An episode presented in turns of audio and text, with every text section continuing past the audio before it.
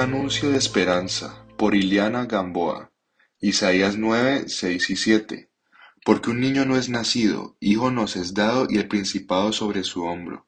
Y se llamará su nombre admirable, consejero, Dios fuerte, Padre eterno, príncipe de paz. Lo dilatado de su imperio y la paz no tendrán límite, sobre el trono de David y sobre su reino, disponiéndolo y confirmándolo en juicio y en justicia desde ahora y para siempre. El celo de Jehová de los ejércitos hará esto. Amada Iglesia, gracia y paz a todos ustedes de nuestro Dios y Señor Jesucristo.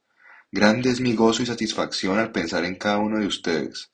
Una iglesia que crece más y más, arraigada en el fundamento que es Cristo. Oro para que cada día el amor y la paz de Dios que hay en ustedes siga siendo un reflejo para otros de una vida transformada por la gracia y la soberanía de Dios, por medio del Espíritu Santo de las tinieblas a la luz.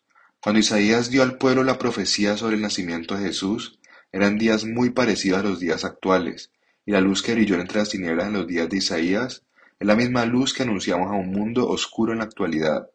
En estos días, a causa del pecado, la humanidad vive en desesperación y temor, buscando salidas que no encuentran.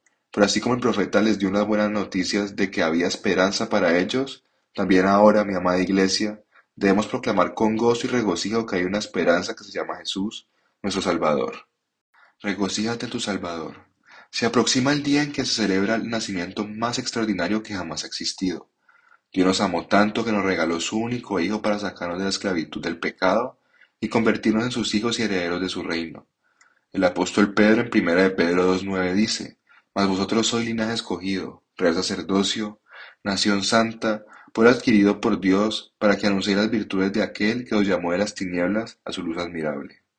Cumple tu misión, amada Iglesia, Iglesia preciosa a los ojos de Dios. Te exhorto a no seguir la moda y costumbre de este mundo, que espera la Navidad creando todo tipo de distracción, invirtiendo su tiempo y energía en cosas vanas, obsequios, fiestas, paseos, vacaciones. Esa no es la verdadera Navidad, esas no son nuevas de gran gozo. Pero tú, como escogida de Dios preciosa y amada, Gózate y regocíjate en la celebración de tu redención, compartiendo con otro la preciosa palabra de Dios, guiada por el Espíritu Santo. Proclama al mundo que la esperanza está en Jesús, el Hijo de Dios, que se humilló hasta lo sumo para que hoy fuéramos salvos de toda condenación. Los anima a convertirse en un faro de luz, que brilla en todo lugar y guía a los perdidos al puerto seguro, nuestro Redentor y Rey Jesús de Nazaret.